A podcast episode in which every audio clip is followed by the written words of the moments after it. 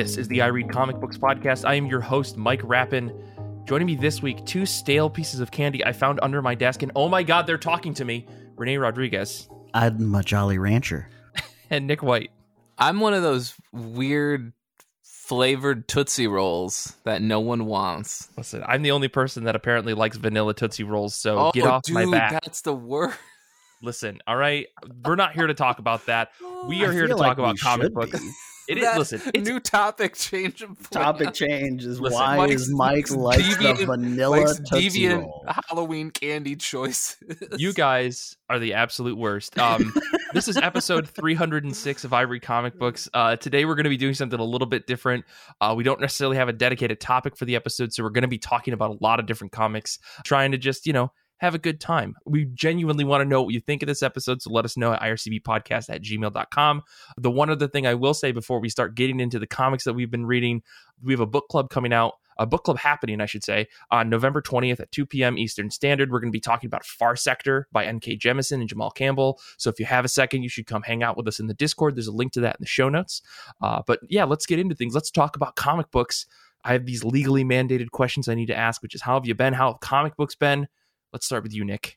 Things have been good. Michigan got its first snow, so that was a unpleasant surprise that I Mhm. I didn't need. Most years, it's sort of the debate of whether or not you get snow sort of in the week of Thanksgiving and it's happening earlier and earlier. But I suppose people now fucking are starting to get ready for Christmas on November 1st. So, uh, Ah, who cares? Um, tell me how you really feel, Nick. yeah.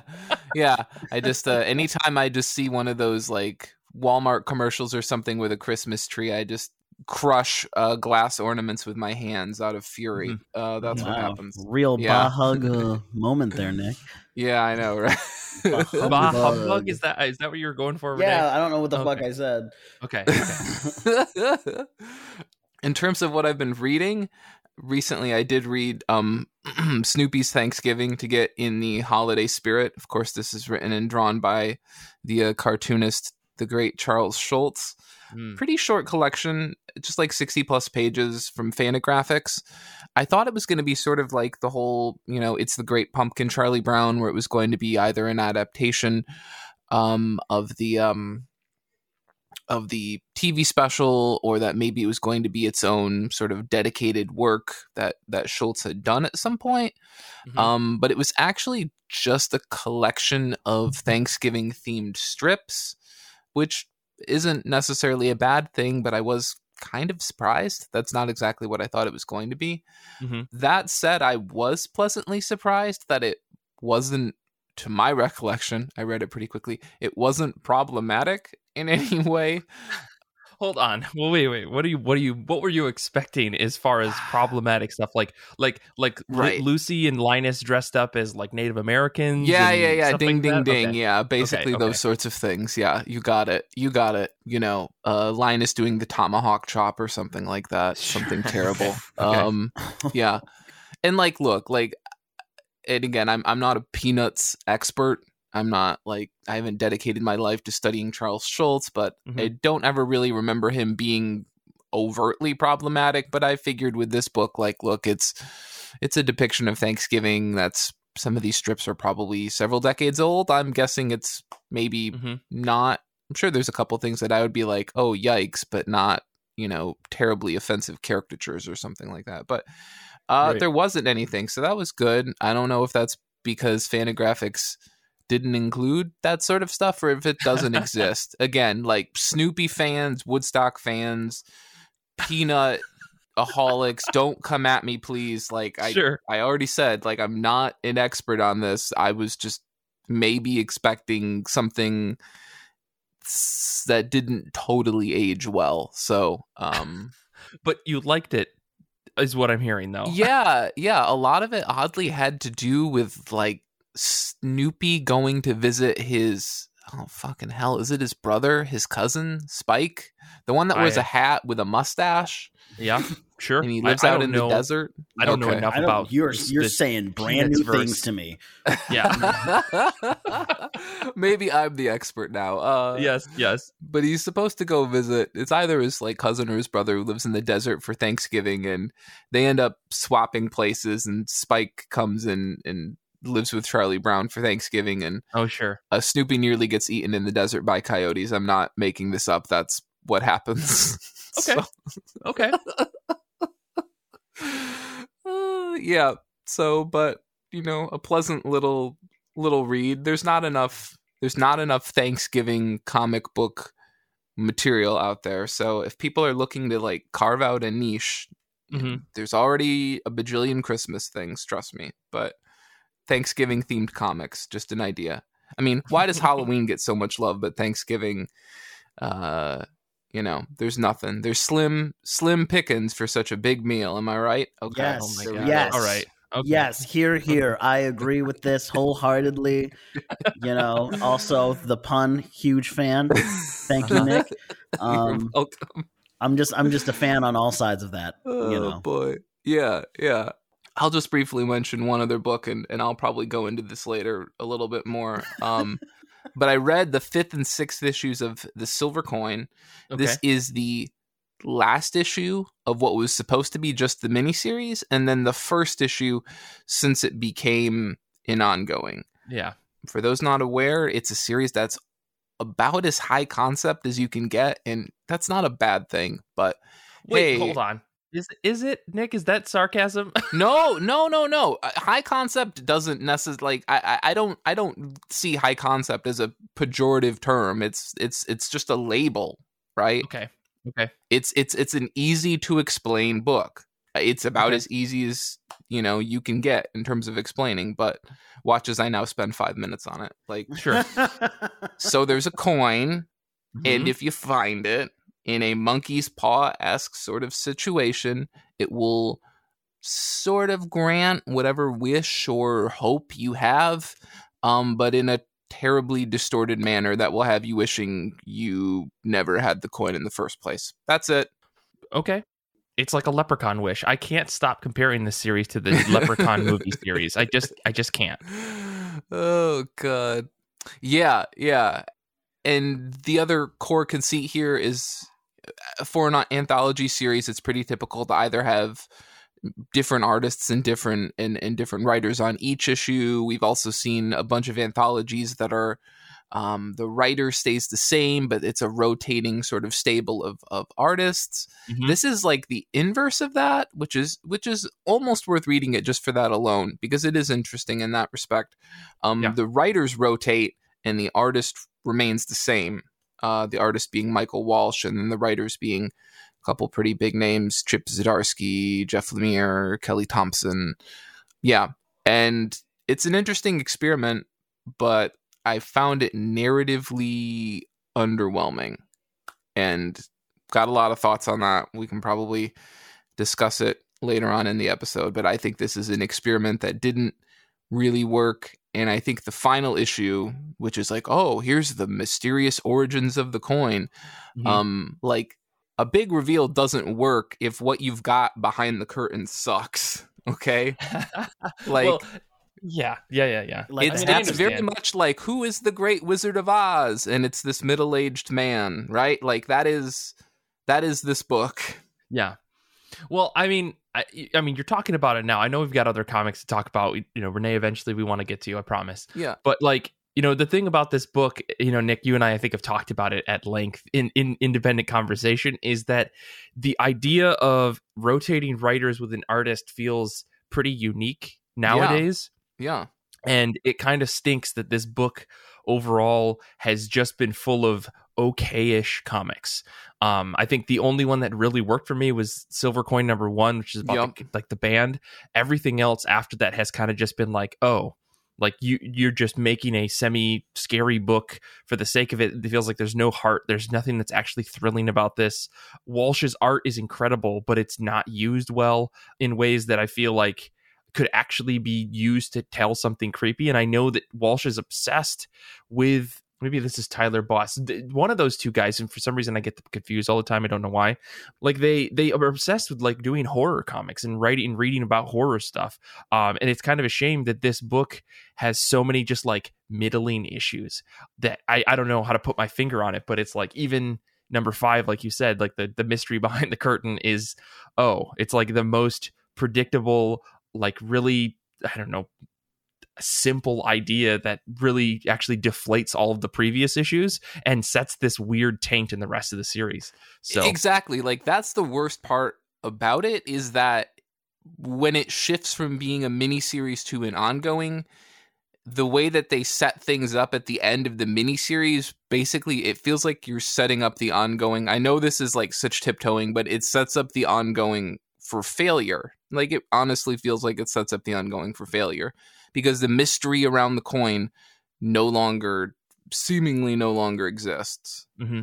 Well, and it's it's something where you'd think that you know th- if they set up this this origin story of what it could be that maybe in this next arc and we didn't see it in issue 6 maybe we'll see it in subsequent issues that the coin itself is going to evolve or something is going to change it up to basically get away from what in my opinion is like a really weak origin really weak like reveal of of all of the mystery behind the series this question of why does this coin like basically curse people that come across it. Right. There's nothing that's actually like cool about it. There's no redemption or redeeming factor. It's like this coin is just bad. The end. It's like yeah.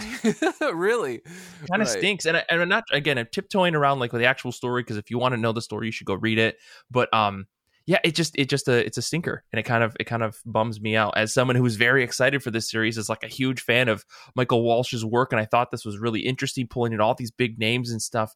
Kind of hoping for something a little bit more, a little stronger, just overall. I guess is my my overall thought. Not to completely take this. I know this is your book that you read, but like no, no, no. Man, I mean, I I welcome feedback. We've we've talked about it a lot. I think it's yeah. it's a book that merits a good amount of discussion on mm-hmm. a bunch of different topics, but yeah, and it's it, it sucks because I think it also sort of sets a precedent for people about uh, creators that are largely known as artists moving into a writer's role and sort of mm. shattering mm. a lot of the stereotypes that exist. And unfortunately, this book doesn't doesn't move towards shattering those stereotypes about so and so is this and so so and so can't do these jobs or they won't do these jobs very well or whatever. Yeah. Um it doesn't help shatter those stereotypes. Yeah, I mean, so. but not not every book necessarily needs to do that. But I no. do think that this book uh, is, yeah, I don't. Ultimately, has been a letdown. But I keep reading it, so like, it, did they win or did they lose? Right by making this book, um, because they're yeah. they're still getting my money every month. We're is, still reading it. Thing. Yeah, yeah, yeah. Um, it's not like yeah. a half win. sure. That's called a tie, isn't that? Isn't that what they call it in soccer? Anyways, I don't want to get into Ted Lasso. Oh, no, no, discourse. no. Go ahead. Tell me more about soccer, Mike. I, listen, I only know what I know from Ted Lasso know, and from playing point. FIFA. Call it by that sport's real name. The sport yeah. that doesn't let you use your hands. Football. You can just say football. With the umlaut over it. Uh, Renee, what about you? How have you been? We're going to come back. Nick, I know you've got more comics. We'll come back to you. Renee, how have you been? How have comic books been? I've been good, man. Been just, you know, living the life, so oh, to speak. Okay. okay. Um, and comics are, have been good, always good. Uh, I have been trying to sort of branch out a little bit, but not you know too much. What does that mean? That, that means like I'm I'm trying to pretend to be interesting, but still like I'm the same old manga bitch that you know and love. Okay, I thought uh, you were I thought you were gonna say that like yeah, you know I'm trying to read Western comics, and but I'm going back to my own mainstays. but I, I didn't expect you to go graphics only. That's what happened. Right. I didn't expect you to go so hard on yourself. I, I you know. Don't do that, Renee. yeah, but it was in a kind manner. You know, my voice okay. was very light and fluffy. I see. Um, I see. So you know, it's all it's all it's all done with love. Anyway, I I picked up. I went to actually. So I I moved back to you know gr, and so I I went back to like you know the old comic book shop that we used to go back when we were in college. Mm-hmm. Um, I mainly went for the bodega next to it, but I was like, oh, right. it's going to be a minute. Might as well pop in, see what the see what's happening. And I picked up some books, and one of them was a uh, Spider Man Spider Shadow number one with a story Ooh. by Chip Zdarsky, pencils by Pasqual Ferry, uh, coloring by Matt Hollingsworth, and lettering by Joe Caramagna, I believe is the way that you would say mm-hmm. that. Mhm. And it's uh it's basically the whole point is like what if Spidey never gave up the black suit? You know, what if he just kept going? But it literally starts with just, you know, back in that, you know, he's sort of figuring out like, oh, I'm tired all the time. The black suit is uh starting to have a voice, you know. But uh, there's a few things differently, you know, that happen a little bit different, but basically what you think is going to happen happens. Well, what what do I think is going to happen? Like obviously it's just going to be like if Venom was Peter Parker. Oh, okay, okay. I feel like there have been many what if stories like this. I mean probably. Okay, But. I mean it, this one's written by Chip Zdarsky, so, you know. wait, wait, hold on. Is that good? Is that bad? Oh, your- yeah, oh, what's your sorry, yeah, yeah, yeah. I like? Chip Zdarsky, but Oh, like okay. I, I, Sorry, the way that you said that, I was like, I think Renee hates Chip Zdarsky. Yeah, I was No. like, uh oh. it's not that Let's I not hate push him. this button. I don't Uh-huh. hate him. I'm mad at the things that he makes me buy.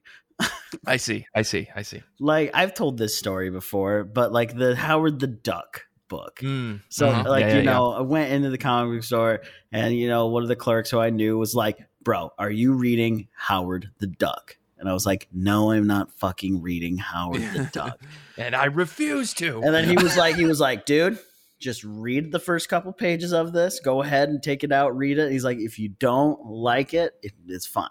But I think that you're gonna want. And then like, you know, a couple pages in, and I'm buying fucking Howard the Duck. right, right, right. And then, you know, Chip Zdarsky keeps writing other books. I'm like, that sounds good. Let's see what's happening. And then they're good. And then I'm just like, do I need I don't want to pick up another series. Why you gotta do this to me? Why you gotta, Why you gotta be so sound, prolific? Yeah, why do you gotta make stuff sound interesting? Especially when it's like an, an idea like this that I'm like, I know where it's going hmm but I'm not upset with the journey. I'm more upset that I'm just like, you know, feeding into this whole like, hey, it's something we've done a thousand times, but we're doing it with a slightly new twist. And I should just be like, no, do something new. I want to see something new from you. But then I Renee keep, is just but then I mad that he's buying it. being asked to participate in capitalism. I mean, mean- maybe. yeah, yeah. But I'm like specifically like weirdly blaming Chip Zdarsky, but it's like not really his fault. yeah, yeah. So is this Spider-Man book technically like canonical in any way, or is this like a what if sort of scenario that's sectioned off to itself and doesn't yeah, yeah. really? It's, it's so they kept, they've been doing this since like uh since Dan Slott did like the you know uh oh, what is it called? Remember Your Vows or something like that. hmm Where it's just hey, it's a Spider-Man what if book, but it's not under the what if title. It's just a separate universe. What if these things had happened? And so it's like you know they have. Uh, you know, Peter and Mary Jane are married. They have a kid, but it's not Mayday Parker, the Spider Girl that everyone knows. It's a different Mhm. one, and they're sort of Okay. like you know a family of crime fighters together type thing. And so like, you know, that book became popular and they started doing other ones. And, you know, there was a couple different Spider Gwens and then there was, you know, they brought Miles Morales into 616, but like I think there was also a spin-off of that. And so they just started doing all these little pocket like Spider-Man books that are like alternate dimension type stuff. So, but they're basically what ifs without being under the title of what if.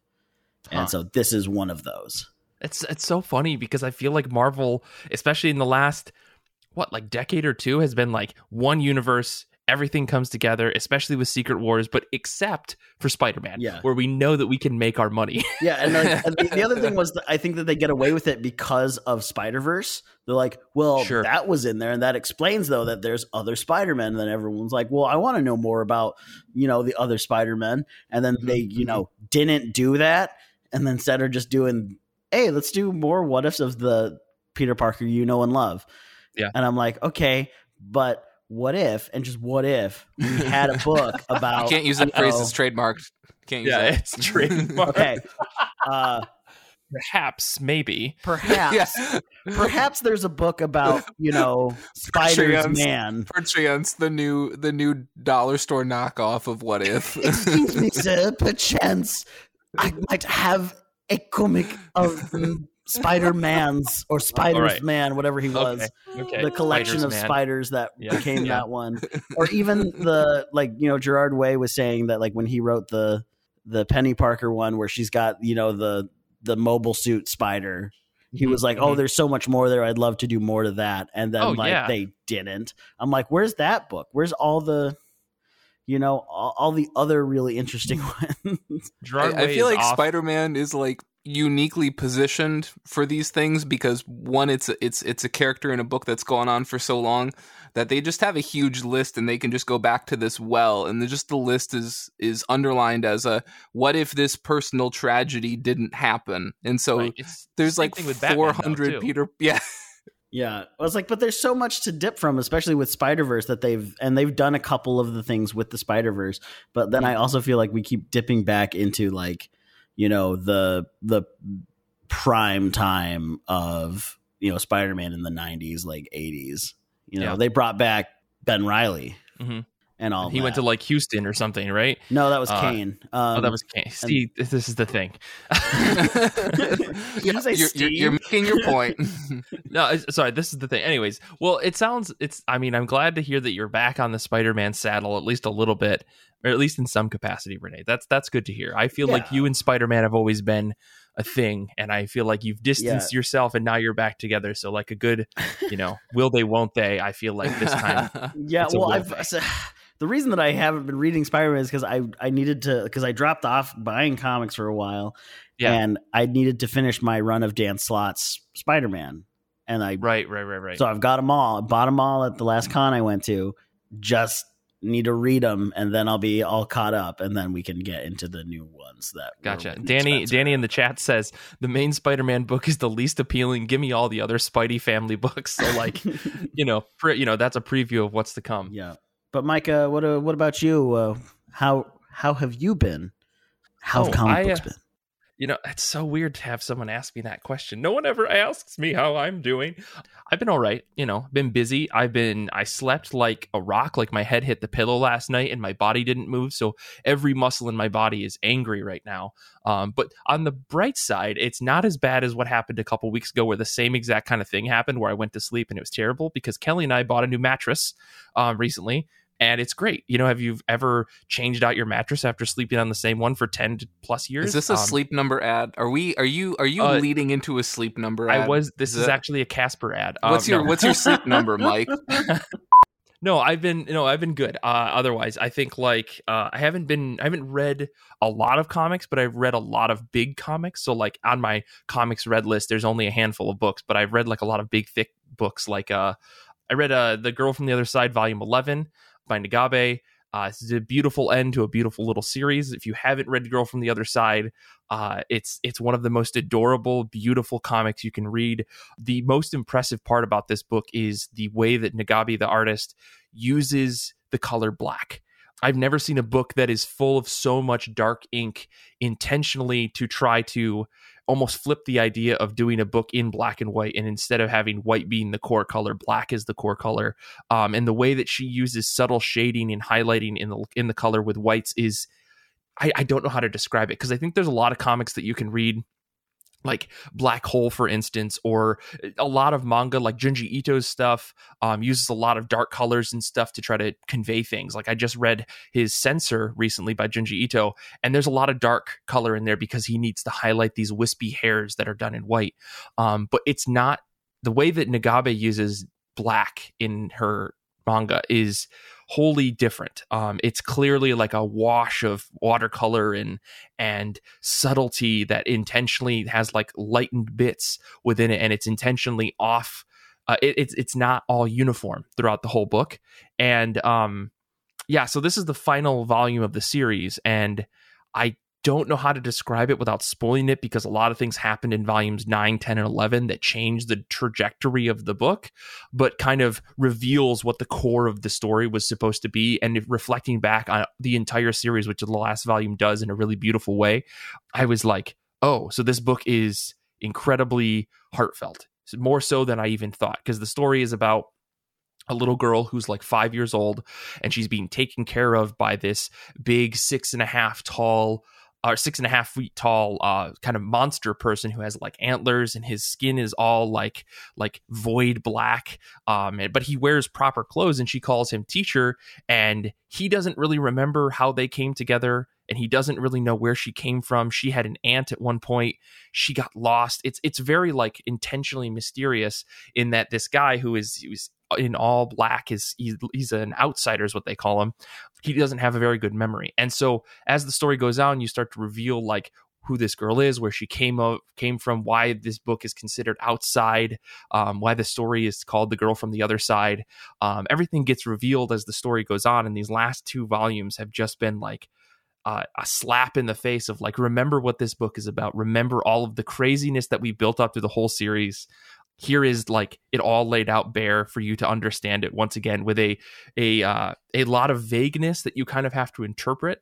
And like the more i thought about this book as i was reading it the more i was kind of like i feel like the author nagabe or the translator adrienne beck was almost too vague with a lot of the stuff that they did um, until the last few pages um, it's one of those things where they you read this in comics all the time or you see it in a movie where somebody like okay let's plan the heist. And then the music fades up and we as the viewer don't get to know what the heist is until it actually happens. The author for for this series does that in a way that is even more indirect in that a lot of things are happening and characters are clearly talking about something but like they're talking about it for a long time, but they're using such vague terms. You're almost kind of lost in their conversation in trying to understand or what the sub understand what the subject is. But again, it all gets revealed at the end, and I was just floored with how perfect it was and like heartbreaking but also exciting and like heartwarming it was like you feel a lot of emotions in this book as it as you read it and especially in the last one of them volumes. confusion yes one of them is is confusion um I would say that's more of a state of mind. But, anyways, this book was amazing and uh, highly recommend it. This is the last volume in the series, but they are going to be re- releasing a 12th volume that's going to be full of side stories, probably focusing on a handful of other side characters that didn't really get a lot of spotlight, answering questions about like the government that is trying, you know, that is part of the world, um, which takes has a small place in the story. Um, it's very very very very good. Um, i cannot recommend this short series enough um, if only because nagabe's art it, like if you don't like the art in volume one stop reading but like it is some of the most beautiful art i've seen in a manga volume um, in a very very long time and the series has just been incredible from start to finish. Yeah. Who, who is this from and what sort of genre would you put this in?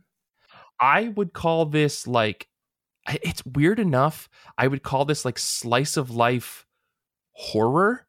Okay. And, hmm. he, and I say that in very like hesitantly because I wouldn't say at any point in this book I was scared, right? Like this isn't like right. a Junji Ito. This isn't like, you know, any any other author that's doing like horror books like a Cullen Bunn or something. Um but there are some very kind of dark elements to the story that are crucial. Um because yeah. there's this dichotomy of like people that live on the inside and people that live on the outside and what does that mean to be an outsider? And there's like a lot of like if this book wasn't in black and white if it was in grayscale there would be a lot more gore and probably disgusting stuff that you would see. But it's all hidden and masked away by this extremely stark black um, that is used throughout the whole series um, to kind of mask hide away from some stuff that probably looks awful if you were be, to be there in real life. Um, but it's very it's very wholesome in a lot of ways. You're following a teacher and a five year old girl as they kind of live their life, like making pies and and just trying to move from house to house to survive and find things um, as they are outside of the rest of society um, because this guy's an outsider and this girl is tainted in a, in a way. Um, and what that means you got to read the series to find out but yeah it's a horror slice of life. Our slice of life horror is probably how i would uh, yeah. I would classify. And this is from Seven Seas Publishing. Um, they make a lot of stuff, um, or they publish a lot of stuff from like I I don't know, weird isekai manga. Like I woke up as like the bra of my high school crush, and also this book. Uh, okay, things like I mean, Seven Seas is all over the board, but you know somebody's publishing it, and it's them. really? Okay. This is not going to be really quick but i do want to talk about this because nick i want to talk about some of the other books that you have. Sure. But i also read rick and morty corporate assets number one. Oh god. Sorry guys. I know. You you can see my notes. People at home who are listening you can't. Um this is written by james asmus art by jarrett williams colors by jeremy lawson folks who listen to the show a long time probably know that I am a Rick and Morty fan in the sense that I only want to be a Rick and Morty fan to myself and I don't want to talk to anybody about it. I don't want to interact with any other Rick and Morty fans. but I like the Rick and Morty show and I like the Rick and Morty comics. Um, and I've been a fan of the Rick and Morty comics for a while, but I, I don't want to hide any of my snark here. Like I've been reading Rick and Morty for a long time. Like when the series had like a big hiatus, I was like, okay, I'm going to dig into these comics. And it turns out that they're very, very good. You guys may have heard of a creator named Kyle Starks. He is a fantastic comedy writer. He writes very funny comic books in general. His old head book is fantastic. He's done a bunch of other things that are just very, very funny. But the last two runs of Rick and Morty have not worked for me at all. Um, and Kyle Starks, I guess, ended ended his run with Tini Howard and Mags Visaggio uh, in the back, uh, doing like backup stories uh, a little while ago, and they've kind of bounced between different art- writers and artists on the series, um, changing up the format and how they publish the book. Um, and it's all been pretty middling. Uh, and I I read it because I like the series, and I'm always like, you know, with a series like this, they're changing up the creative team all the time if it's bad for four issues, then maybe you know we'll move on to somebody else. And they've done that, and it, has been in the middle. Um, but the last two arcs, including the one shot that they did about Mr. Nimbus, for people that watch the show, Mr. Nimbus was introduced pretty recently, so they did a one shot about him. Have been just bad. They've been not good. They've been some of the like most frustrating comics to read, if only because I apparently care a lot about this series. Yeah. um, I'm getting uh, Nick, that impression. Yeah. Nick, you you you know I've I've complained to you quite a bit about this book, and I never in my life would have thought that I would care about a licensed series in my right. entire life. Like I think there was a time even a few years ago where I was like, licensed books are for chumps. Like, yeah. this is just, you know, companies trying to pump out more IP so that people will read it. And I'm like, but that's every X Men and Batman and Spider Man book. What are you talking about, Mike? Right. You know, and I was very anti licensed comics until I came across this one and maybe some other things. And I really, really, really dug the way that Kyle Starks hit every single beat that you would expect in a Rick and Morty story in a six issue arc in a one in a one shot in a backup story like Mags Visaggio, Tini Howard they took the reins a couple times and wrote the main story or they were writing backups. They really really really understood the the comedy the beats the characters the the setting of rick and morty. And i like you would think as someone who watches this show like anything's possible. They do all sorts of bullshit on the TV show, blah, but it's like it's within the Dan Harmon, Justin Roiland like world of thinking of insanity. And I don't think that that like previous writers, particularly Starks and Howard and Visaggio, and I'm going to keep harping on them because they fucking nailed it. If you can read those early Rick and Morty comics, go do it. They understood the beats, and these last two arcs, like they are just not. They just weren't good. They were over explained. The comedy didn't work. It was all like like Rick as a character is someone who is he's an asshole, but like he's not like viciously mean. And right. like the previous creative team, they were like Rick's just a jerk. He's just going to say like "fuck you" and give middle fingers all the time and have no development, have no reason to build up. Like you watch the show, you watch Rick. He kind of has a little bit of patience to him, um, and before he starts to go batshit. And if he goes batshit, it's temporary because he always has a solution. I feel like the previous team just didn't get. So I, I you guys, I'm fucking mad about Rick and Morty. Okay. Yeah, yeah, yeah. Um, your, your, your level of buy-in on this is a little f- frightening, but I mean, we're all like yeah. this for one thing or another. So it's I did not know that this is how much I felt about this. Like I've written a lot of notes. I've written a lot of letters to the editor. I um, just, but I just go say, and open up those books on CU, and just the letters to the editor section is just it's just fucking me. flooded with your pseudonyms that you've written in as. Yeah, I'll become the the Andrew Masakowicz or whatever his name is, who wrote into like every single Walking Dead issue and complained about it. Oh um, uh, th- that's a thing for the record. That's a no, thing. I know. I remember that. Um, anyways, so I I did read corporate assets number one, and I just want to say James Asmus fucking gets it. Like he gets how like there's a thing in television writing called a spec script where you write a television sh- or an episode of a TV show as like proof that you could write for a, a, a series, um, or that you just know how to adapt an existing IP into a new script that has an original idea. And I feel like that's what these comics should be all the time. I feel like every licensed comic should be like that. You're basically writing a spec script in a comic book. That's not to say that I think it should be adapted into TV, but you have to be able to understand the characters' voices and all this other shit. Previous authors haven't gotten it. it. Since Kyle Starks, I don't think anyone's really nailed it until this most recent issue with James Asmus. So all I'm saying is, guys, comics are bad, and I bought every single one of them and read most of them. And uh, so you would know, right? I, I would so know, would I know. guess. Yeah. I don't know. I You'd just be able to perform this public service. I kept reading because I knew that the previous team was going to leave eventually, and uh, finally they did. Because I haven't been following the solicits for this; I've just been buying the comics blindly. Um, and yeah, so I'm very just like I'm just happy that it's back to a good rhythm, and I'm hoping that Asmus keeps up. And like Asmus has written other comedy books in the past, so I kind of have I have hope. And you know, the guys that were on the previous runs of this book have also written for other comedy things, and uh, from my understanding, did well enough. Obviously, they're writing this comic, and Oni Press thought they were doing a decent enough job to give them more issues. So, anyways, I just I'm getting off my soapbox now, Com- Nick. Uh, comedy is tough for for comics. Comedy is tough. I think people think that because there's a visual component to it, that that's you know enough to sort of bridge the divide and make it you know easy to to make you know comedy. But when you can't when you can't sort of slow things down and ensure that people you know see everything in the panel that you want them to see or take things in at the speed you want them to, like yeah, it's tough we've I think we've all seen comedy comedy comics that really aren't you know they're not that funny. yeah, Uh, yeah. So you know when it works, that's you know pat yourself on the back. Jeez. Yeah. Um, plus, then you won't have rabid fans like me apparently jumping down your fucking throat. Yeah. Uh, anyway, Nick, what what else have you have you been reading? And then you know we'll get into that, and then we'll jump into our picks for this upcoming week. Sure. You know, another thing that I did recently read that um, you know, if we're going to go with the theme of maybe things that didn't uh perfectly work for people, um Yes. I read uh Star Wars 12 through 15 and Darth Vader 12 through 13. Normally I read these books, um these series in trade form. Can you give us a little bit of a star asterisk on that? So this is the most recent runs of Star Wars and Darth Vader, right? Right, right, right. So these issues sort of function as pre prelude prelude issues to the big event War of the Bounty Hunters. Um, and then Okay. also there some of them are some of the initial issues that tie into War of the Bounty Hunters. Okay. This is a massive event going on in the Star Wars franchise right now. They haven't really done one, certainly on this scale, uh, and that's saying something. You know, Star Wars number one, Jason Aaron's Jason Aaron and I think John Cassaday's reboot showed up in like January of 2015. So we're closing in on like seven years of no event book or no major event book.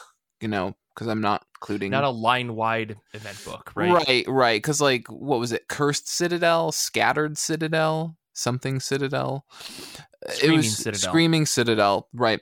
Um, was just like, I think it was like one one shot, and then as long as you were reading both Darth Vader and Star Wars, you were going to get everything anyway. So you know, it was kind of an event with an asterisk next to it.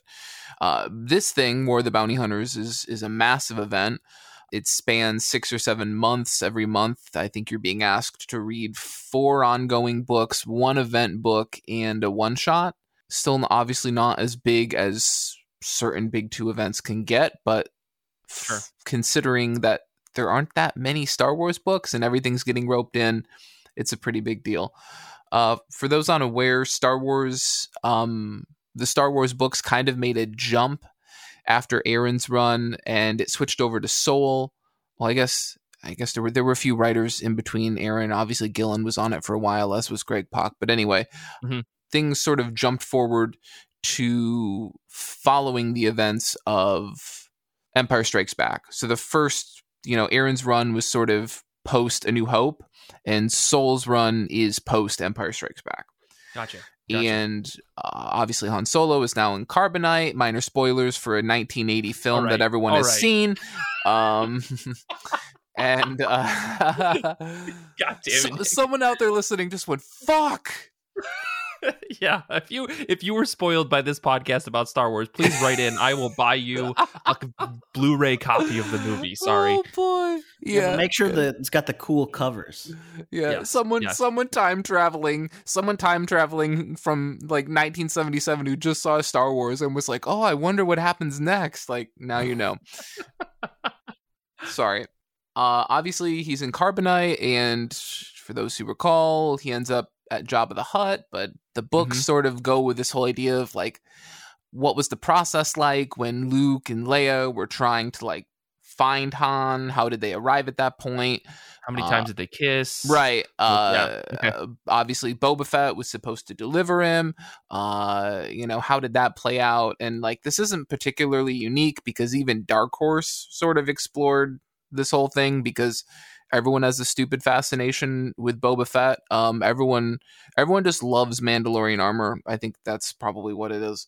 Sure. I think that's right. That sounds like it. Yeah. Yeah. Yeah. And uh, even though the compiled trades haven't come out, and I think that probably has something to do with the fact that Marvel is probably going to be rolling out like bigger trades that rope in all the side stuff instead of just the normal like here's the next four issues of of Star Wars. So even though those didn't roll out, I was like, oh, I'm kind of excited. I've I've been waiting a long time for these War the Bounty Hunters things to be collected and trade. You know, these books are free to read on CU. Let's just let's just jump into this.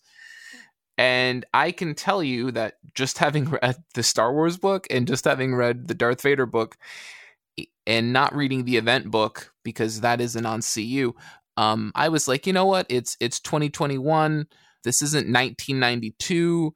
Maybe there's a certain level of respect for readers at this point where if you don't want to buy in all the way, that like you'll be respected and like you won't be left with a billion editors notes being like hey go see dr Aphra issue 17 you fucking cheapskate and you just wouldn't feel lost all the time uh, but that's exactly what this feels like uh, like it Okay. feels like it's Okay. 1992 uh, all of my comics are in mylar bags and i'm never going to open them and uh and uh, there's a checklist at the end of an issue with like 40 more comics for the next two months that I need to read, or I'm not going to understand anything. Great. Yeah. So, uh, so I shouldn't read the Star Wars comics, is what I'm hearing. Oh, I mean, I'm going to get them when they get collected, and I'm going to buy them all like a terrible person. but for right now, I'm fucking pissed. You're being a you're being a real comic consumer right now, Nick. yeah, yeah, yeah, yeah. You're not a real comic consumer unless you're mad, but you're not mad enough to stop. uh-huh. if you're if you're mad, but you're also unprincipled. Right. Seems to right, be a theme. yeah, yeah. I mean, the the art is interesting. Um, the Star Wars book at least doesn't make you feel as lost as much, Mhm. but the Vader book almost feels. It almost feels like it's it's it's concerned about the event and it's worried that there are people who are buying into the event but haven't been reading Vader. And so there's like a lot of flashbacks to the first two trades of the Darth Vader book, okay. which is Okay. weird. Okay. because like those issues just fucking happened. anyway, Gotcha. Any any last books, really quick, be, or just to just to get through? If you had any more. no, no, no, no. That's uh, that's that's me just waiting for these Star Wars books to be be collected. I, I I would love it. I've said this a million times before. If they just flip the script and just Boba Fett just dies, he just dies. Uh-huh. Well, Like, they'll, they'll kill him and then resurrect him so that the Mandalorian TV show will uh, make sense. Spoilers. Sorry. Um, I, Renee, uh, what about you? Any any any other books you've been reading before we Uh, get over to our picks? The last one that I want to talk about, at least, is uh, the Hunters Guild Red Hood, which I read chapter 18, which was the series ending, which I kind of had a feeling that it was going that way when they. okay. Like, you know, you're reading a new series and you're like, oh, this is really cool. And, you know, there's a lot of potential with where it can go and everything like that. And then all of a sudden they're like, hey, this is the big bad. This is the end game. And you're like, whoa, seems a bit rushed. But, you know, at least with manga, that's how you can kind of tell that, like, oh, okay, they've been given a couple weeks to Right. Right. Right. What's up. the elevator pitch of this book, Renee? All I ever hear about is people mention this book, and then I think that it's Jason Todd, and then I realize it's a Right, manga, same, and it's not. Same. Same. Same. Yeah, yeah. So the Hunters Guild Red Hood is basically like werewolves exist and they eat people and they sort of like they go into their towns, become part of the village or whatever, then they eat everybody. and so Oh, the okay. town has to hire hunters to come in and kill the werewolves. And so you meet this young kid Velu who, you know, is being trained by the village elder and he wants to fight off the werewolves with his werewolves killing everybody in town. He's like, "Well, I need to protect this town." And this hunter comes in that they have to, you know, give all their like like everyone in the town's life savings to. Oh, Um, you know, and then kind of things spiral out from there. And you know, classic shonen trope. You know, Velu helps the hunter take down the uh, the werewolves, and then he's going to join the guild and all that. So you know, some pretty some pretty like you know classic tropey shonen stuff in there, but the art is fantastic, and like the world is really cool, and I was just really enjoying the series and you know, I do like the idea with what they were going to do with uh, with how that series was clearly going to end. It's, I don't want to get too into it because it's a bit, That's okay. but it's really, but it was a really cool idea, and I was like, oh man, if they had had, you know, if if uh, sorry, the story and arts by Yuki Kawaguchi, and I think if they had had you know more time to fully flesh out this story and things like that, if it had been more popular, it would have had this sort of you know, just really wonderful character arc for all these heroes that you meet, and like the just the escalation of the war, and then just how things would have ended would have been really super cool. So I, I am kind of sad that the series wasn't more popular because I thought it had so much potential, and uh, you know, just now it's ended and it's just going in the pile of series I love that we're only here for a brief moment in time. Rip, rip. It's how long did this book last, Re- uh, Renee? Uh, 18 chapters, so it's probably yeah. about three volumes. And with Yeah. Shonen Jump, it's a pretty like sink or swim sort of atmosphere, right? Yeah, Fans are fans are voting on this, right? This Yes. sort of Yes. okay. Yep, I mean, go read go read a- Ma- Bakugan, everybody. then Bakuman. Bakuman, Bak- Bakugan is a different thing. Different thing. Sorry, Bakugan's about battle tops. Sorry, my bad, my bad. Wait, isn't that Beyblade? hold on, hold on. Isn't that a Digimon? Uh, isn't that a character from My Hero Academia? Uh, wait, okay. Um, anyway, I know. um, Renee, let me have my wait, bad what- joke, Nick, please. What did you say? Isn't that like isn't isn't battle isn't Beyblade the battle top thing? Oh, maybe it is. Bakugan is something else. It's something battlers and brawlers. I don't It's- know. Oh, I think no. it's I think it's Beyblade and Digimon mixed together. Something. Wait, that's a thing? no, no, we're not getting into this. I'm going to talk about the last book that I read, and Not then uh. I read really quick before we take a break. I read Hellblazer: Dangerous Habits. This is by Garth Ennis with pencils by Will Simpson. Um, long and short, I don't want to get too deep into this because I did talk about it for the IRCB Movie Club that's coming out on September, or excuse me, November 28th uh, at the end of this month. So if you want to subscribe on Patreon at the five dollar tier, you can hear that. Um, but I will say this book impressed the hell out of me, pun intended quite honestly, I didn't know this is Ennis's first American comic and, until I was reading about it after I finished the, the arc. But it's probably one of the coolest Hellblazer stories I've read. Um, it meanders a little bit, but the overall like focus of the end of the story is so amazing, and I totally get why they wanted to take that and use it as an inspiration for the Constantine movie, which is what we talked about for IRCB Movie Club. So, um, if you want to hear me, Brian, and Paul talk about that, I'm just this is a quick plug for the Patreon. But yeah, it's very 80s, very in 90s. The twist in the middle of the begin or the middle of this book is amazing, and the ending is incredible. So, highly recommend that if you can get your hands on just that arc. Um, it's pretty cool. Um, but yeah, we're gonna take a quick break, and when we come back, uh, we're going to talk about our comic picks for the week, uh, what's on the top of our pile. But we do have an interview with uh, a friend of our show, I guess I'm going to say that now because everybody's really cool and wants to talk to us. But Todd Hunt about his new book, uh, Darling, which is coming out on November 24th. There's a collection of it, issues number one through four. Had a great time talking with Todd about this book, so we're gonna um, we're gonna go through that, and when we come back, we're gonna talk about our picks.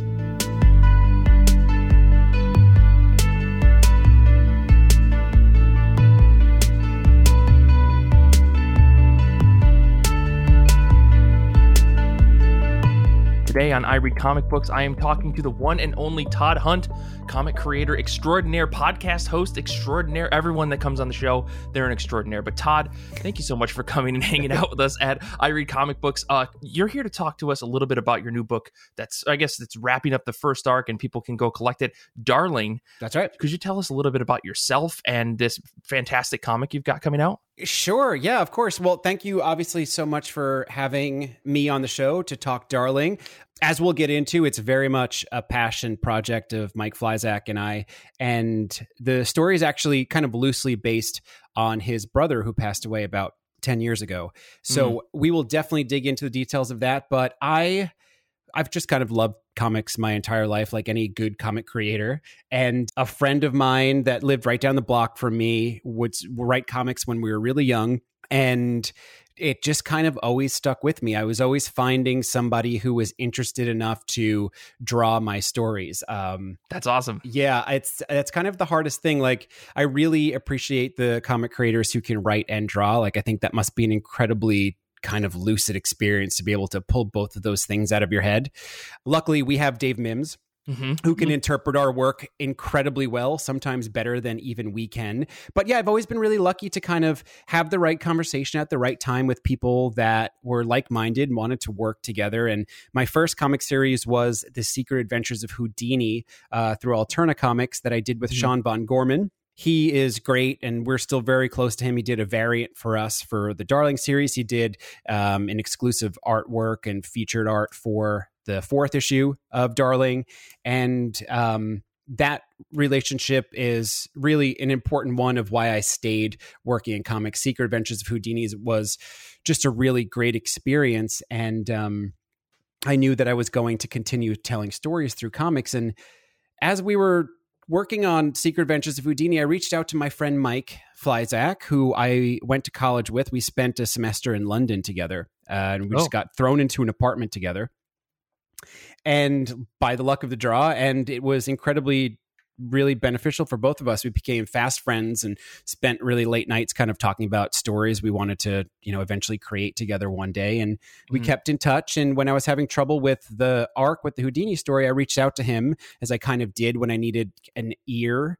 When we were working on that together we kind of looked at each other and we were like oh we could do this. We could we could make comics together. And that's kind of that's kind of like the very long short story of how the ideas for Darling even started to come about and Mike and I working together. Gotcha, gotcha. I mean, but you guys, you guys, in putting this comic together, I mean, you've been working together before that, right? I mean, you've got a, a little podcast that maybe people may have heard of. I don't know. Right. Yep. We have the Super Nintendad's Entertainment Podcast where we take our kids through our uh, our most nostalgic memories and try to show them how much better our stuff is than theirs will ever be.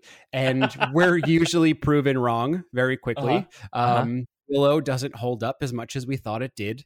I Uh, I mean, um, Minecraft just tops everything, right? Is that what the conclusion is, know, or is it something else? You know, Minecraft's got good music. I think that's the thing that true. Minecraft that, that draws you in. You know, like you find yourself playing Minecraft for three hours because it's just lulled you into this this nice little place where you can just kind of build or destroy.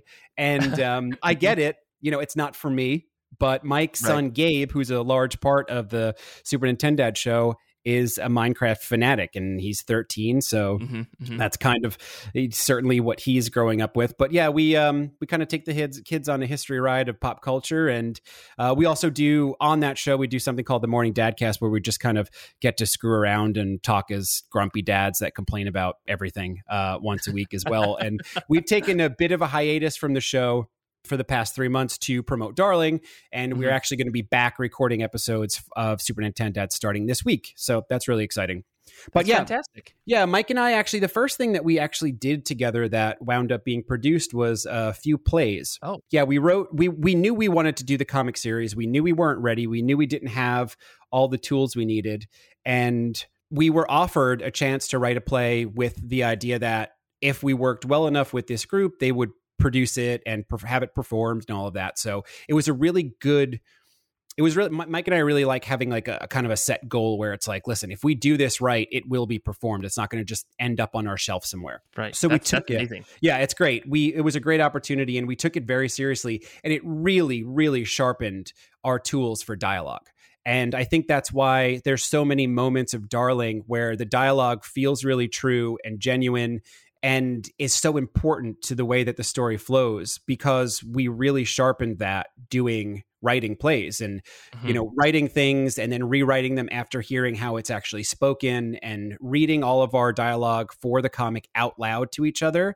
And it's like is that how it would sound if it was coming out of somebody's mouth? Or you know does it or is it reading stilted because you're not reading it out loud? I think that that's like my greatest piece of advice for any writer of comics is after you write the script, read it out loud or read it into your phone and then listen back to it. Does it Mm. ring true? Does it sound like your conversations do with your friends? Or does it sound, you know, totally stilted and dead on the page? God, I mean, that's that's definitely like a way to look at it. and, and I mean, there can be great writing, but it's like sometimes, you know, there's like little tiny things like certain characters in our stories, like they don't use contractions because the English is a second language for them and contractions just don't come easily to people like that, you know? So, like, really kind of picking up how your character would say things specifically to make them even more unique. Because all we have with comics is the images and words, and those words become so much more important in, you know, anything that's red. Yeah. I mean, and you know, before we dive too deep into the craft, I guess maybe we should talk a little bit about this comic book darling that Sure. you guys have.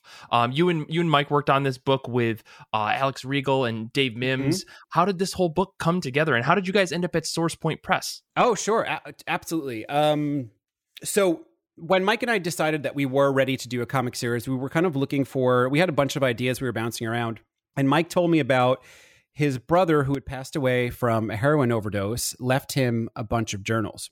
They were in a band together, and his brother was incredibly creative and incredibly charismatic, and we put a lot of those personality traits into the series, but we kind of Mike kind of had this idea of using the journals as a backbone to create a world in which his brother could live Mm-hmm. and also like a place a really personal place where he could kind of keep all of his best memories of his brother alive because notoriously Mike is a horrible memory. And if he doesn't put them somewhere he's afraid he's going to lose them. I see. so a lot of his in jokes with his brother and a lot of the things that his brothers his brother would say like his brother was always asking can i smoke in here? Like way past when it wasn't okay to smoke in anywhere.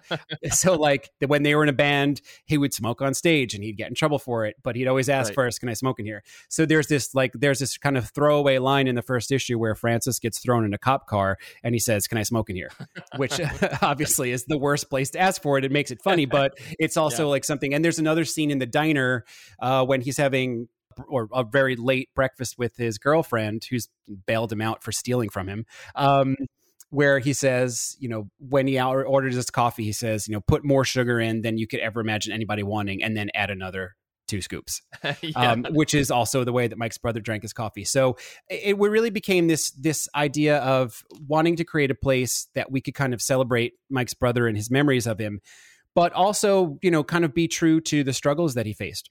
And you know, addiction's one of those things that I feel like everybody's encountered at some point of their lives, whether it's you know someone they know or someone they know of someone they know. Um, but I feel like it's one of those things that it really has affected almost everyone personally, and it's something we take very seriously. We have Mike and I have a lot of really shared interests and kind of really appreciate the same stories. So we really wanted to do a take on Alice in Wonderland that hasn't really been done before. So we decided to set it in 1980s New York City when it was still very gritty and very dirty and very dangerous Yeah. and do an Alice in Wonderland kind of take on that. We have so the story itself kind of became the city is uh, looking for a girl who's missing. It's one of those kind of cultural zeitgeist moments where the whole city's focused on one thing. And Mike's, uh, sorry, Francis decides he's going to find the girl as kind of a Hail Mary and he's going to make his life entirely better. And this is not something uncommon to what Mike's brother Frankie would do. Mhm. He would, you know, call Mike and say, I'm going to go to Harvard and, um, study poetry and mike's like that sounds great but also like getting a job selling cars would be great too Right. you know like Right, it right. doesn't have to be like this big huge hail mary but like he was tossing hail marys all the time and it kind of felt very natural for us to kind of add that to the story in a way that like francis realizes he's going nowhere fast and he wants to try to do something to fix all his relationships and become the hero and in trying to make the right decisions for once, he finds himself kind of engulfed in this drug war that's happening underneath the surface of this whole story. And every issue, his journey gets more and more fantastical, which clearly a lot of the people that we've talked to that have read the story keep asking us is he on a trip? Is this real? How much of this is reality? And right. you know that's kind of all i think at this point still up to interpretation. Mike and i know exactly where the story is going and it will become very clear. But i think at this point the heightened sense of reality is still almost believable in a sense. So mm-hmm. you can kind of make your own opinion on how and where things are going. Yeah, I mean, I, I, listeners at home, I highly encourage you go find the first four issues of this, read them, p- press pause, go read them, come back. I mean, right. not that we're going to necessarily spoil anything right. here because I really don't want to, but sure. I, still, like you said, the, the first the, the, the progression in which this story moves through. I was fortunate enough to read the first four of these before we sat down to talk today. Awesome. Thank you. And the, the thing that blew my mind is that every single issue seems to up the ante in terms of absurdity and insanity, right. and Francis is stuck but he's also part of the problem. And like he keeps finding himself in these extremely explosive, mind blowing situations. Right. And it's not like it doesn't necessarily feel like a trip, but it, right. it literally it's like watching a movie where like the chaos just keeps growing mm-hmm. in every single scene. And you guys really managed to capture like an extremely accurate but absolutely cartoonish take on New York City. Yeah. I, I was wondering how did you guys manage to like balance that and how do you find like make sure that things continue to be wild and crazy, but still reel it back to this very real topic of addiction. Sure. And because uh, obviously, like Frankie's whole life is is kind of falling apart, but right. everything's exploding because the story is getting very interesting very, very quickly. right. I, I think most importantly, like when it comes to like as an aspect of creating the world we very much stick to like the story we know that we need to tell and everything that happens around it is exciting and important, but we know that there's a very strong through line, which is Francis trying to make things right. He's trying to make the right decisions for the first time. So he finds himself, it's almost a sense of like Groundhog's Day, right? Where it's like mm-hmm. the whole point is, you know, how can you do the most amount of good in one day? Mm-hmm. It's kind mm-hmm. of like, kind of a, somewhat of a take on that of just Francis kind of saying for once, what if I just decide to try to make the right decisions or mm-hmm. not make the most selfish decisions, which is clearly what he's been doing for the past while. Right. And I think that we know how far he needs to go down into this rabbit hole mm-hmm. with also keeping some kind of sense of the character itself intact. Um, mm-hmm. So, as fantastic as things get, it's only going to help to strengthen Francis's character or to destroy it, depending on you know how far down he does go. But we did always want to make the idea of the world kind of feeling off kilter because of the state that he's in, whether he's mm-hmm. in between mm-hmm. fixes or he's coming down or if he's trying to get back up. You know, all of this kind of sense of of you know off kiltered reality is something that we think would just make sense normally but there's definitely, as you say, the ante definitely gets upped, and we do find that there is a very fantastic world that Francis has found himself a huge central part of. Yeah. I mean and that's that's the thing that really kept me drawn into the whole series is that like Francis's character stays the same despite the world mm-hmm. around him becoming absurd and, and, and crazy and wild. I mean, some of the things that happen in especially at issues three and four, I was right. kind of like, how how is this the same book right. as issue one? You know, right? Um, and, and in the best way possible. I think that it's it's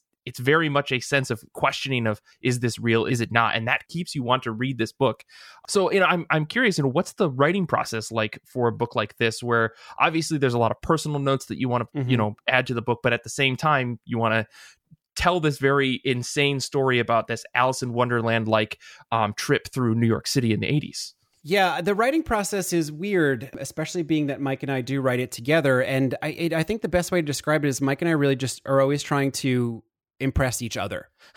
it's always like we want to come up with an idea that's going to make the other person go, "Oh my god, that's great! Write that down." Yeah, yeah. And we know, you know, we very much we've been working on the book for six years, and that's kind of you had asked earlier. I'm sorry I didn't get a chance to talk about it. Um, how we got involved with SourcePoint.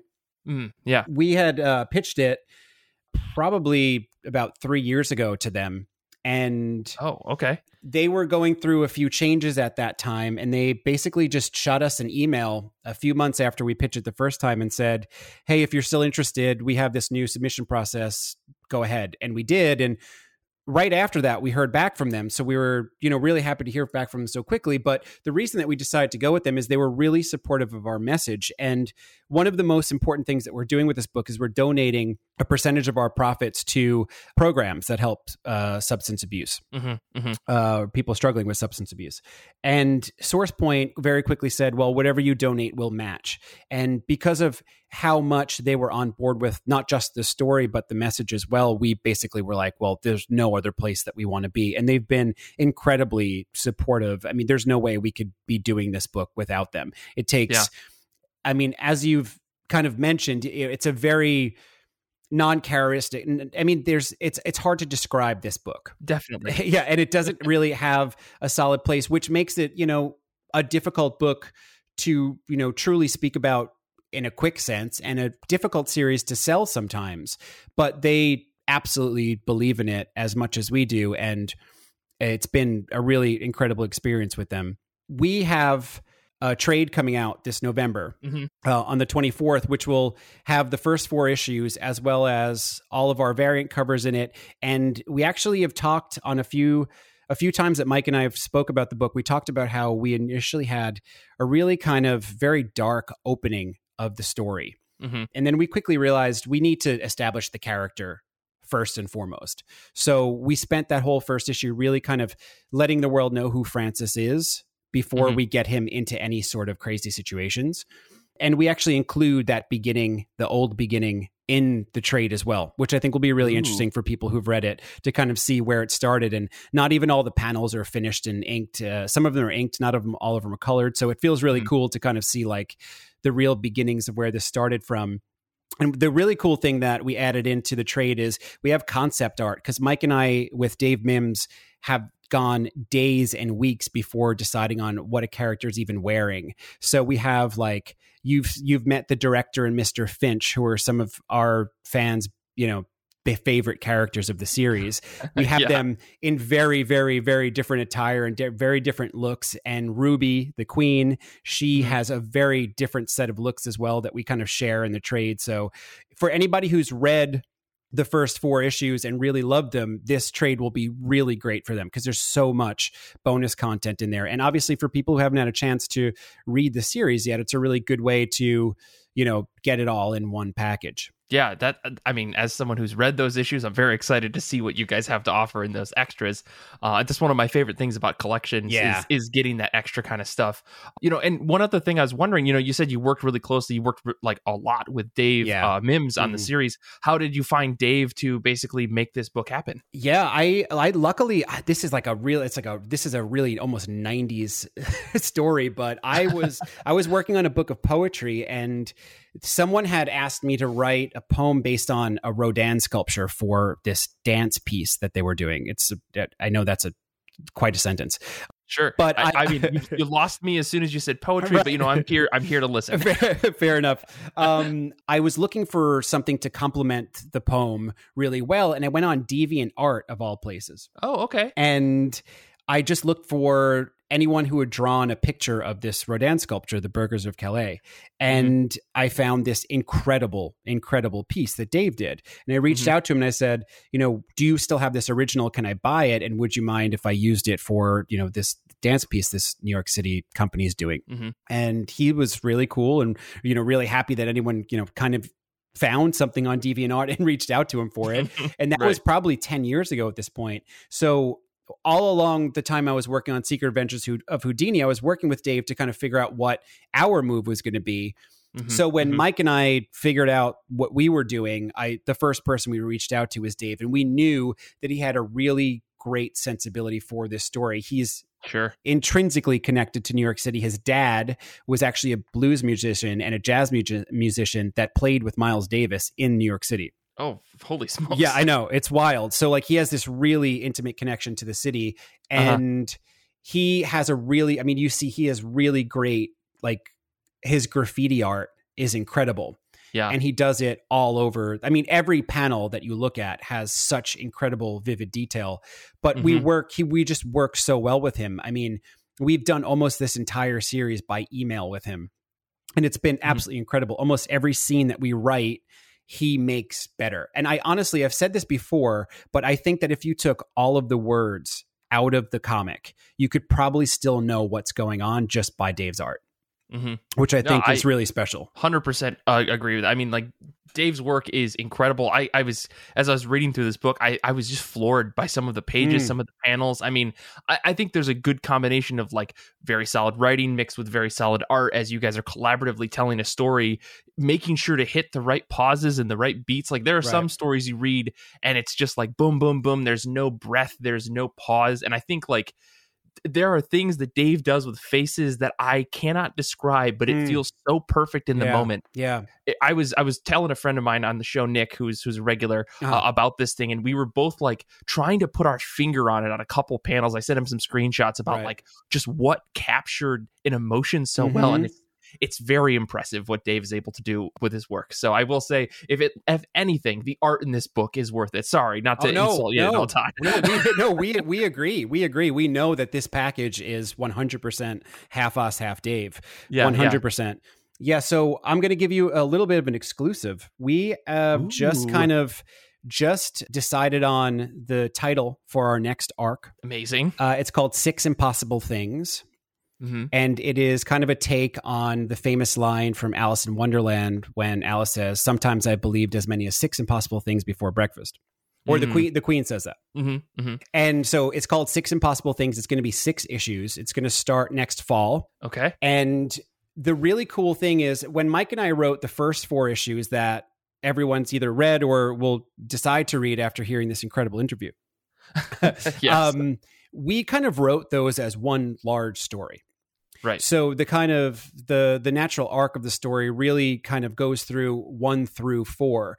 But we're writing these six impossible things, these next 6 issues very much as issues. Mhm. So we're going to see a lot of a kind of a lot happening in these issues, even more so than the first issues. And Francis going on an absolute whirlwind of an adventure in the next arc. So anybody who has read, be very excited for what we have in store because there's going to be some really incredible things happening. yeah that is uh that's very exciting at least uh for me as someone who's very much looking forward to what's to come next in this book um if only because the end of issue four is very oh there's still a lot of questions Yeah. and i need them answered yeah there's certainly a lot a lot more to come up as well but we definitely will we we're very much mike and i are very much fans um, Yeah. so we know like we know what we would want Mhm. and we're we promise we're going to give it to you I love it. I'd love to hear that. Um, I guess to, to kind of wrap things up here, then, uh, my final question that I'd like to ask in these interviews that we do on the show is what kind of comics are you into? What kind of comics have you been reading lately? Anything that's been like really, really good? yeah for sure um i love i love comics that don't funny enough i love comics that don't have a tremendous amount of dialogue um so i love mouse guard Okay. Um which is really incredible um i've Yeah, been that's one of my early, early comics that really got me hooked on things that weren't just superhero books. Like, yeah right Love that series. Yeah, I know that's that's one of my absolute favorites, especially for just how much they tell um, without using words, and it's really you know there's some pages that you go through without having any dialogue at all. Yeah. Um, I love Department of Truth. Ooh. Oh, okay. You've got we're best friends now. Okay. Thanks for coming on the show. you got it. we'll just talk afterwards. yeah, yeah, yeah. Um, Hedra, I really liked because again, that has very little. That's through image. That has really few. Oh, there's actually, I don't think there's much dialogue in that at all. I don't think there's any. Yeah, yeah. Um, I love the Last Ronin. I think it's a really great kind of um, revision of everything great we remember from the Ninja Turtle comics as kids. Mhm. I think it's a really, really well done series. This is the that's the book that's all about uh, Raphael, right? Yes, exactly. Okay. Okay. Yeah. Cool. And what else am I reading? Uh, Ice Cream Man. I love Ice Cream Ooh. Man. oh my gosh. Yeah, the the way that they do parallel worlds is something that we've we we've introduced into our stuff. You know, obviously way back, but we were always trying to figure out how to get it right, and we think we did for our series. We know it works for our series. We kind of split the panels into what the reality is at the present, and then where it could go from there. But the way that Ice Cream Man does their parallel parallel worlds with like the different colors on the same page, Oh like yeah. I Yeah. absolutely love that. That's one of my favorite things happening in comics right now. And I really like uh, Blue in Green. Yes. Oh and, my god. And Vampire 76. That's kind of what is kind of on my nightstand right now. And what else? Oh, Once and Future. Very nice. Oh my god. Okay, so like you should just come on the show and talk about comics because I feel like we'd have a really good conversation, like minds and all Okay, that you kind got of stuff. it. yeah, Uh, w- no, Once and Future is amazing, isn't it? Yeah, And I yeah. always have to shout out my friend Anthony Del Col for uh, Kill Shakespeare. That's just something I'll pick up and read all the time. gotcha. That's that's been on my to read list for a very oh, long you'll time. love. t- uh, it's absolutely Kill Shakespeare is one of the best series to come out in the past ten years, hands down. Okay. Okay. Well, I'll I'll bump it up my to read list then. Yeah. Well, cool. I guess you know, Todd. Thank you so much for coming on the show. You said if folks can check out the the collected edition of Darling one through four on November twenty fourth. So that's going to be coming out very soon. Make sure it's on your pull list. Call your comic book shop. Coming out from Source Point Press, smaller publisher. So make sure you get those calls in early. Otherwise, Yes. I'm sure it's available digitally Yeah, on the but internet. local comic like shop that. all the way. Mike and I know that those Yeah. are the pistons that actually drive this industry. So if you For do, sure. if you are interested in the series, reach out to your local comic shop, have them order it. There's certainly ways to get it online. Otherwise, it's going to be through Simon and Schuster, so it will be in Barnes and Noble and Amazon and all that. But Very call nice. your local shops, have them do it. That's that's absolutely the best way that we recommend to do it. for sure. Um, and I guess the last thing I'll ask you is where can people find you on the internet if they have questions or they want to talk to you about Darling or just talk about comic books in general and things like that. Yeah.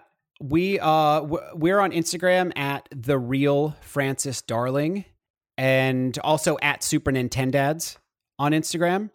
Mhm. But most people just reach out to us by email at darlingthecomic at gmail.com. Cool. Uh, and I'm t- at Todd Hunt on Twitter, and Mike is at Michael Fleizach. Awesome. Oh, he's Well, actually just su- he's at Fleizach at F L E I Z A C H.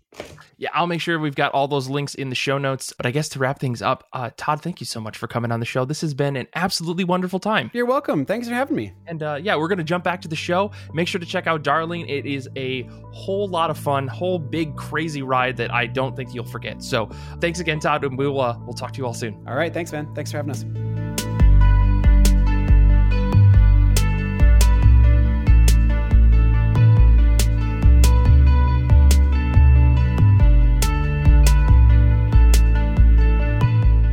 Books are dropping on November 17, 2021, but we're here to ask the question what's on the top of your pile? So to start things off, let's go with you, Renee. What is on the top of your pile? Well, it's not a new comic, I'll tell you that much. Um, like I said, I stumbled into the comic book shop last week, so I actually just bought the first volume of Deadly Class. Um, just because I know everybody was talking about it back when it had its own TV show and stuff like Mhm. that. And so I was like, well, let's see what it's all about. Because I remember thinking that I did want to read it. Um, unfortunately, the cover that I have is the cover from the TV show, which kind of seems like a bummer. Oh, sucks. Somewhere The out there, Craig- there's someone who always like who wants those things. They're like, oh, Sure. thank fucking god. But the Wes Craig cover But for it's that not is me. solid. But I mean, you know, it's it is what it is, and I'm gonna read the I'm gonna read it. I'm excited to to at least get into it, and uh, you know, we'll see, we'll see. It's a gorgeous book, but it's so violent. it's so violent. I don't know why you Yeah. think that that would bother me. Yeah. Why do you just think I bought about, like- this book? yeah, he's just talking about murder in anime, so like it's it's fine. or manga, I guess. Well, that sounds. I mean, you'll have to let us know because right, this book's been out for a long time. It's been something that I think I've read a couple times, and you know, I, we all have a lot of differing opinions. I think on this series, so I'd be curious to know yours, given you know just your history with comics in general. I just yeah. I love your opinions, Renee. Maybe I'll I just, wanna hear maybe I'll from just save it for the next time that I'm on the uh, on the uh, podcast, and I'll just be like, you know what, saved it for this. It's been on the top of my pile, burning a hole through it. now we're getting Okay. in. Okay, hold on to that review. I I look forward to it. Yeah, a Uh, it's a promise. Nick, what now. about you? What's uh what's on the top of your pile, Nick? Well, uh Primordial number 3 is coming out, which is basically Gideon Falls with household pets, I suppose, would be Okay. the theme. It's kind of weird and you and I have discussed this. I I don't really know if this book should have been we say this all the time. I don't know if this book should have been single issues. Sure. And but that's just how the comics market works right now. I also don't know if this is going to be something that turns into an ongoing. I feel like that's like one of the more current prevailing themes in comics is that someone goes, by the way, I've got a five issue miniseries coming out, and like right around when that fifth issue rolls out, they're like, oh, also by the way, uh, psych, this is a this is this is an ongoing now. Has that happened a lot recently though? I feel like the with the exception of Silver Coin, I, I think I don't know many that it, that's happened to. Maybe I'm wrong. I, I I'd have to think about it, but I think also part of it is just that sometimes it isn't very clearly announced that that's what's happening. Um, Sure. and it just Sure. sort of you're like, oh, this is this is still a thing, or like two years after that first volume comes out, a book resumes, and you're like, oh wow, okay, I thought this was done. Here we are. Mhm. I, I think this book hasn't moved much in the first two issues. Literally, the core conceit here, of course, is that in the early uh, in the early days of the space race, in the early days of sort of um, you know America and, and Russia building their own respective uh, programs to explore space. Obviously, the first thing we were going to do before actually sending humans into space was that we were going to send uh, animals into space, and and the Mhm. Russians sent a dog, uh, and we sent a pair of monkeys. Blah blah blah. Most people kind of know a little bit about this, and of course, the the core question is like, well, what happens if they didn't? You know what? Ha- and you know what happens if they didn't die? What happens if they you know found what weird things could they find in space? What sort of bizarre uh, adventures could they have, or what could they come across? honestly, I don't think that that is the most interesting thing to me at this point. It's probably the fact that if you know a little about, you know, 20th century American history, you sort of start to pick up on some interesting little tweaks and and I got to hand it to Jeff Lemire like I think it would be real tempting to be like you know, okay, do you get it? Like something is different here. Do you get it? And I'm not trying to like put a gold star on my fridge and say like, you know, I'm the big brained boy and everybody else get on my level. But if you sort of read between the lines, you learn that things are a little different. Uh, the book start takes place in 61 and you learn that Nixon is president, which of Mhm. course, if you know a little bit about American history, Kennedy should have been elected president in 60. So Sure. so Nixon's president. And obviously, if you know a little bit, you know that Kennedy is really, you know, he makes the big push for the space race. He's sort of the reason we really made that push. But Nixon becomes president and basically starts dismantling things. Like, Mhm. he's like, Mhm. dude, this space shit is boring. Like, it's not worth our time. Hold on. Your problem with the animals in space comic is who is president in Well, the no, no, no, no, no. historical time. well, but but Nick, to your point about like, oh yeah, if you're reading between, the li- I mean, like, it's not that it's not obvious, but it's also like, It's a very, The- it's the very al- passing references. It's like, sure, someone goes, oh, President Nixon said this. And you're like, hold on, what? but the alternate side of history being like is not the focus of this book, right? I think No. Lemire has to. I think he prefaces that by just trying to say things are a little bit different than you expect in order to drive the rest of the narrative. I, you know, I think that's it's it's not the focus of the book. I guess is what it comes down to. That's like my point here. Yeah, but I, I do think it is sort of like the foundation for the idea that this could go anywhere, it could do anything. You know, a lot of issue, the end of issue one and the beginning of issue two largely has to do with the fact that Nixon is dismantling this program. Like all of the all of the effort that's been going into this is just sort of being uh, taken away, and this this this uh, doctor, this like I think he has like an MIT in in like computational theory or one thing or another, who's basically brought in to sort of help um, NASA go through all of this stuff that they've been building up over the years and figure out where they can just reallocate it to for other applications. Uh, he starts to come into contact with these different figures who suggest that maybe some suspicious things happened when they were testing, you know, space flight with these animals and and beyond Yeah. that, it's like it's not moving very fast and that's what I think is kind of weird for a mini series. It seems like it's really taking its time.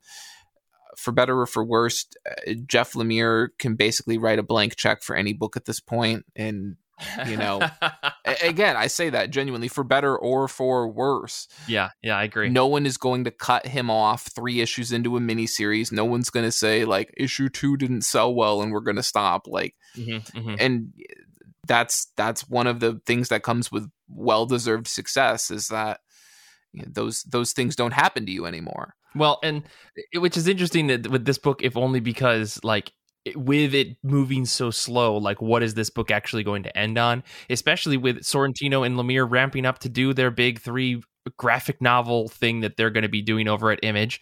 Like, is Primordial going to get more issues? Probably not. At least not for the next two years, if it does continue beyond the first arc. But I really don't see Lemire as someone who's going in, in Sorrentino for that matter as like a, a collaborative group that's going to say, yeah, we're going to do more of this in like three years. I just don't. I don't think that they would do that. No, me neither. Me neither. I don't. I don't. I don't think so. So, I mean, Yeah. visually, it's a great looking book, but I do feel like a lot of the motifs and page layouts seem to be very borrowed from Gideon Falls, and it, it- it's sure. it's the exact identical art team. So, like, Uh huh. how much can you like? W- what do you expect, right? Like, it's literally the th- the same three guys Yeah. Yeah. and it still looks great, but this stuff was so groundbreaking in Gideon Falls, and we're only like a year or two removed from that. Uh, and uh, you know, it's sort of like, yeah, I, I recognize this. You know, it's that it's the um the Leo DiCaprio, you know, Once Upon a Time meme where he's you know furiously pointing at the screen. Like that's that's me when I Mhm. when I read this book. So Okay. it's a beautiful book, but it's where the fuck is this book going? That's it. Like Listen. that's there you go. This is a weird great- pick for the top of your pile. Like it Yeah. sounds like you're mad about it. Yeah. Yeah. Yeah. It's like those Star Wars book. I'm fucking mad. Also, Right. here's my money. yeah. Um, well, for me this week, I guess before I get into my picks, uh, we did have some folks hanging out with us on Discord today uh, for this very experimental episode. So thank you for your your time and patience with us just rambling. Um, we hope you liked it. Stephanie picked uh, Loki, Agent of Asgard, as the top of uh, the book that's on the top of their pick uh, or their pile, I should say, uh, to finish off their Loki journey that they've been on. And Danny picked Radio Apocalypse number one, which is coming out from Vault Comics. So two exciting books. For me the book that's on the top of my pile is a book that's coming out this week. Is the nice house on the lake number six. This is by james tynion the fourth uh, with art by alvaro martinez uh, bueno with colors by Jordi Bellaire, and I I don't know what else to say about this book. I think if you're in the comics world, you've probably heard of this. You're probably reading this. I don't think I understand what this book's actually about because I know that I've been reading it month to month and I understood what's happening. The mysteries of the core conceit of this book are being revealed. I don't want to spoil it for anybody, but I don't think I'm truly going to understand the trajectory and the, the the actual pacing of this book until it comes out in a collected edition. I think that like the way that Tynion has revealed things by focusing on each character, each issue has been really smart and really cool. And I can't think of another book that's been able to change the perspective of every issue without it becoming super confusing, at least in a non big two book. I think we see that a lot of the times in team books and in Marvel and DC, but like this has been really interesting to see him writing 12 different voices or six different, five different voices that we've seen so far. And yeah, I like that every issue is an introspection of every character that I feel like I know as a distant acquaintance at that point in the series. So like I hear about this character and then it turns out that they're they're the next focal character for the issue. So you get more and more into their personal flashbacks and stuff. And like Bueno's art is unfucking believably good. I cannot express how beautiful this book is and just how fantastically they're able to capture the chaos of the overall story, um, especially when we get into some of the weirder, more alien esque feel of this book. And I say that not as if there are aliens in the book, but that there's something strange. And the only way I can describe it is alien. So, yeah, this will be the halfway point in this 12 issue season of this book. There's supposedly more. At least on the DC website, it said that this is season one. So we'll see. But um, yeah, overall, this book fucking rules. And um, I absolutely love it. So I hope everybody out there's picking it up because Tynion's on fire. Between this and the Department of Truth, I could I could drop everything else and just read those books, hands down. Maybe this new Rick and Morty book, I'll keep. um, but anyways, Here we go. There's a that's, callback. that's my that's my callback for the whole episode. So, anyways, that that wraps up the episode. We don't have uh, anything else uh, for today. So next week's show is going to be me and Kate and Nick. We're going to be talking about Hedra by Jesse Lonergan. So make sure you go pick up that one shot from either Hoopla or from Comixology or wherever you get your comic books. It's a beautiful book by itself. I can't wait to talk about it. Um, and remember, you can always follow us on Twitter. You can follow Nick at Death Star Plans. You can follow Renee at Rodriguer29. Uh, you can follow me at Mike Rappin, and you can follow the show at IRCB Podcast on Twitter, Instagram, and TikTok. Yeah, I've been putting things on TikTok. It's a whole thing. This episode first aired on Patreon and is possible because of our wonderful patrons. You can join today for exclusive series like IRCB Movie Club, Saga of Saga, and more. Uh, you can join now at patreon.com forward slash IRCB podcast. If you haven't already, please rate and review our Candy, I mean show, on Apple Podcasts, Stitcher, or wherever you listen to podcasts. It really helps us spread the word about IRCB. Uh, you can join the IRCB Discord community to chat comics and more and listen to our episodes live as we record. You can check the link in the show notes. And it would help us a lot if you tell your friends or your local comic book shop about the show. Infinity Shred is the best band in the universe. They do all of our music. We can't thank them enough. Xander is a very cool guy who makes us sound even cooler every week, and we appreciate that he puts up with us. Honestly. Uh, I want to say thank you to Nick and Renee for being on the episode with me. Thank you to Danny and and Stephanie for hanging out with us in the Discord, and everybody out there who listens to the show and helps and subscribes on Patreon. You are all wonderful people. We can't uh, thank you enough. So until next time, comics are good, and so are you.